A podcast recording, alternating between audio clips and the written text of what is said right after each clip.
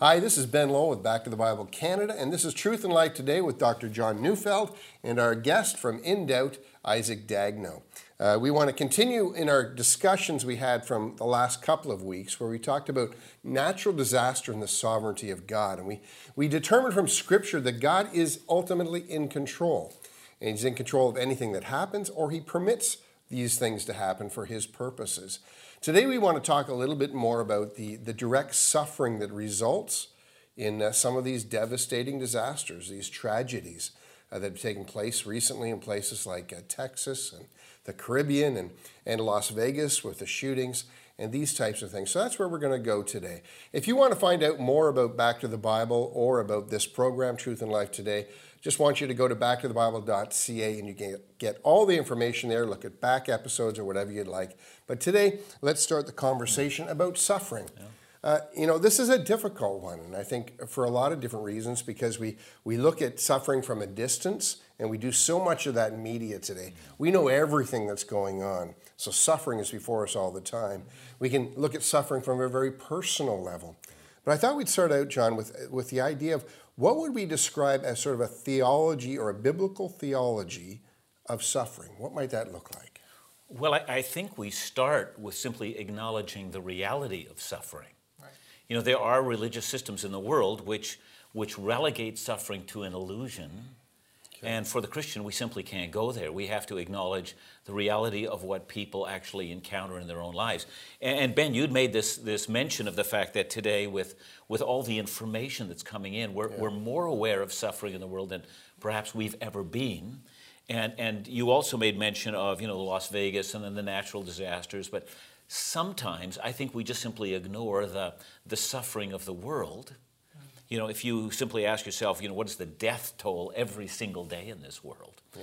You know, I mean, what kind of illnesses are people struggling with? And, and what about starvation and famine? And, you know, we just start adding it all up. And I would think that the suffering that rises from this world is appalling. Yeah. Uh, and then we have to ask ourselves so what's going on? If there's a God of love, so forth, and I think the second step in, after we've acknowledged the suffering of the world, we have to acknowledge that not only is God sovereign, but the kind of God that's sovereign. Um, yes, he's loving, but he's also the righteous God. And, you know, we read Romans 1.18, it says, the wrath of God is being revealed from heaven against all the right, unrighteousness of men who suppress the truth of God. And so we have that as well. And so we have, I think, in this world an actualization of both heaven and hell, of both mm. the wrath of God and the mercy of God. Right. Yeah. I think the overwhelming sense that we ought to have from the suffering of this world is that God has decided not to treat the human race as our sins deserve, but has withheld the winds of his wrath by providing mercy, and grace, and kindness yeah. and goodness in the world that we have. Yeah. So I think we have to turn the matter around and say, not why is there suffering in the world, but why is there any good in this world, yeah. given that sin actually exists? Yeah, I don't know as part of human nature or whatever the case might be, uh, but we, we're really turning things on ear. We're saying, you know, it's not about uh, the bad, it's about what God is doing in the midst of all that bad to show mercy and grace. You know, I just had lunch just before we did this broadcast, and I ended up talking to some Fijian Indians who were sitting there. And I said, Well, how did your family go to Fiji? And they said, Well, 100 years ago, our forefathers went to Fiji because of opportunity, and we didn't know, that is, their family didn't know, that they were actually being taken into slavery. Wow. Oh, so, you know, the, the stories, I think the stories in this world that, that just compile one after another about human inhumanity against other human beings mm-hmm. is also a part of this story. And that's a part of suffering, and it is caused by the wickedness in human hearts. So we have to recognize that wickedness creates suffering, mm-hmm. yeah. and that God, in His infinite mercy and knowledge, wisdom, has allowed a certain amount of it, which, you know, from my, my vantage point seems enormous and overwhelming. Right. Yeah. But God allows it that far and yeah. says, I must let you see what sin actually looks like. Okay. I think it's part of the, the story. So here's the perspective, maybe out of a little bit out of culture today. Uh, Kushner's book in respect to uh, why do bad things happen to good people. Right. And the end result, I think, uh, being that he determined that uh, God is good, yeah. but because of all the suffering that takes place, all the bad things, God cannot also be all powerful. So, how do you feel about that? You know, uh, uh, Kushner is well known for having abused the book of Job okay. um, in his book. I mean, he, he really does a bad job of interpreting Job. I mean, at every single level, he can be challenged by his Bible study. Um, so, he would be what you would call a liberal Jewish rabbi, and uh, Kushner simply disbelieves the God of the Bible. I mean, the God of the Bible says in, in Psalm 115, verse 3, Our God is in heaven, He does whatever He pleases.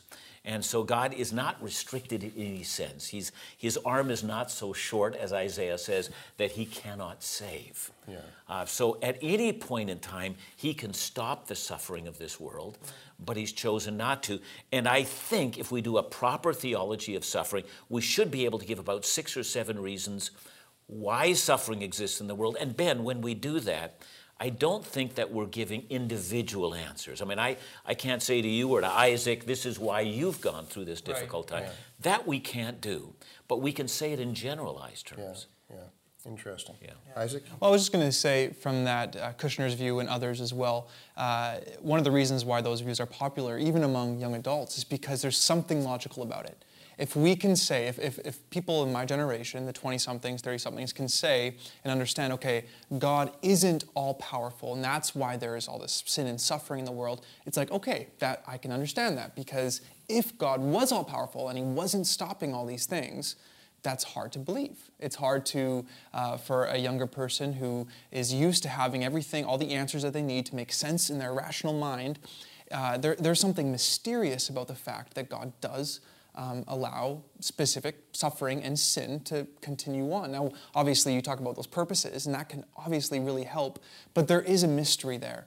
And I think we've, a lot of, for a lot of young adults, um, th- this idea that there is a mystery in, in the suffering of the world, um, that it's just almost unacceptable in a sense. They're, they're, they're conditioned with this mindset where it is unacceptable to be able to, or it's a cop out to say, well, it's a mystery and leave it at that? Well, I think there's something, I agree with you, Isaac. I think there's something more to it than that as well.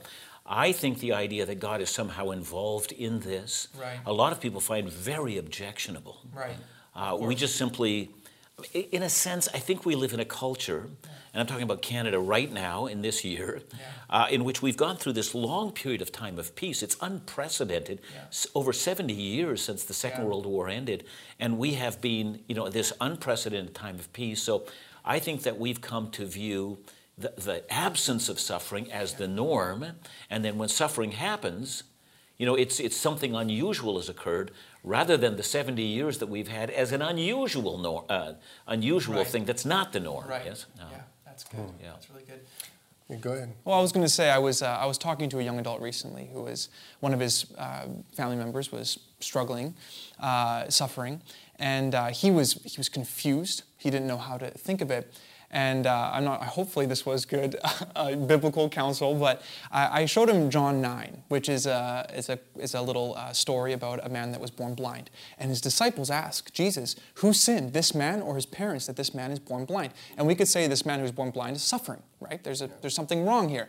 And Jesus says neither. It's not specifically this guy's sin that made him to suffer, but it was so that God would be glorified. There would be some display of God's glory in and through the suffering. Two chapters later, a man dies. That's suffering. You know, there is suffering there. And Jesus says at the very beginning of the story that there's a reason why he died, and it's to glorify God. And I think that's great counsel to be able to explain to people your suffering is not because you necessarily sinned, but it's, it's to show God's glory somehow through it. I think also that the, when Jesus says, you know, he didn't sin, I think he means that his sin is not greater than the next person's sin. Exactly, yeah. You know, it's not as if he's targeted because of something he's done. So right. in the Bible, that's always denied. Yeah. You know, that the suffering of an individual is directly related, one to one. You must have done something back here which has right. created this. Right. That's denied. Yeah. But, you know, for believers, we might say there's a difference in suffering than it is for unbelievers. Yep. Yeah. I mean, for believers, I mean, we are called upon to identify with Christ. Uh, I think uh, First Peter tells us that our suffering also uh, takes away our attachment to this world. Mm-hmm. And we come to do what, you know, I think what C.S. Lewis said so well. He says, you know, that there are either heavenly comforts or there are no comforts at all, right? right? right. So, you know, I think that's what suffering does to us. You know, it disconnects us from our desire to live in this world and puts us in touch with the kingdom of heaven. Yeah. What do you think then is the reason that, I mean, whether you're a non believer or you're a churched believer, um, we all struggle with this idea of suffering and why it takes place and what's happening. And, and, and you know, next week we're going to talk a little bit more about what it means to personally suffer and, and how we can share and speak and give confidence and encouragement to those that are suffering and perhaps how not to as well. Yeah. But uh, there's this sense, uh, even within the church, that we're struggling with all of this stuff. Uh, how can God allow these things to happen and still be a loving God? Mm-hmm. Uh, what would we say to the church? I think we have to always understand the love of God within the context of all of his attributes. Okay. So we can't take love and make it the defining attribute of God at the expense of everything else. Mm. God is at the same time loving and infinitely wise yeah. and knows all things and is completely righteous and is filled with wrath and filled with love at the same time, right. not sometimes and sometimes not, right? Yeah. All of these things are true. So, unless we get a holistic picture of God, I don't think we'll ever understand the love of God. Yeah. Well, thanks so much, guys, for your uh, conversation today about suffering. We look forward to talking more about that again next week. Uh, we do want to encourage you to join us again, and uh, you'll notice that uh, during the program today, there's been a slide that goes up that tells you all the different places you can tune into Truth and Life today. I should also mention that Isaac is uh, is the leader of our In Doubt Ministries, and if you want to know anything about In Doubt, you can go to indoubt.ca. Thanks so much, and we look forward to seeing you again next week.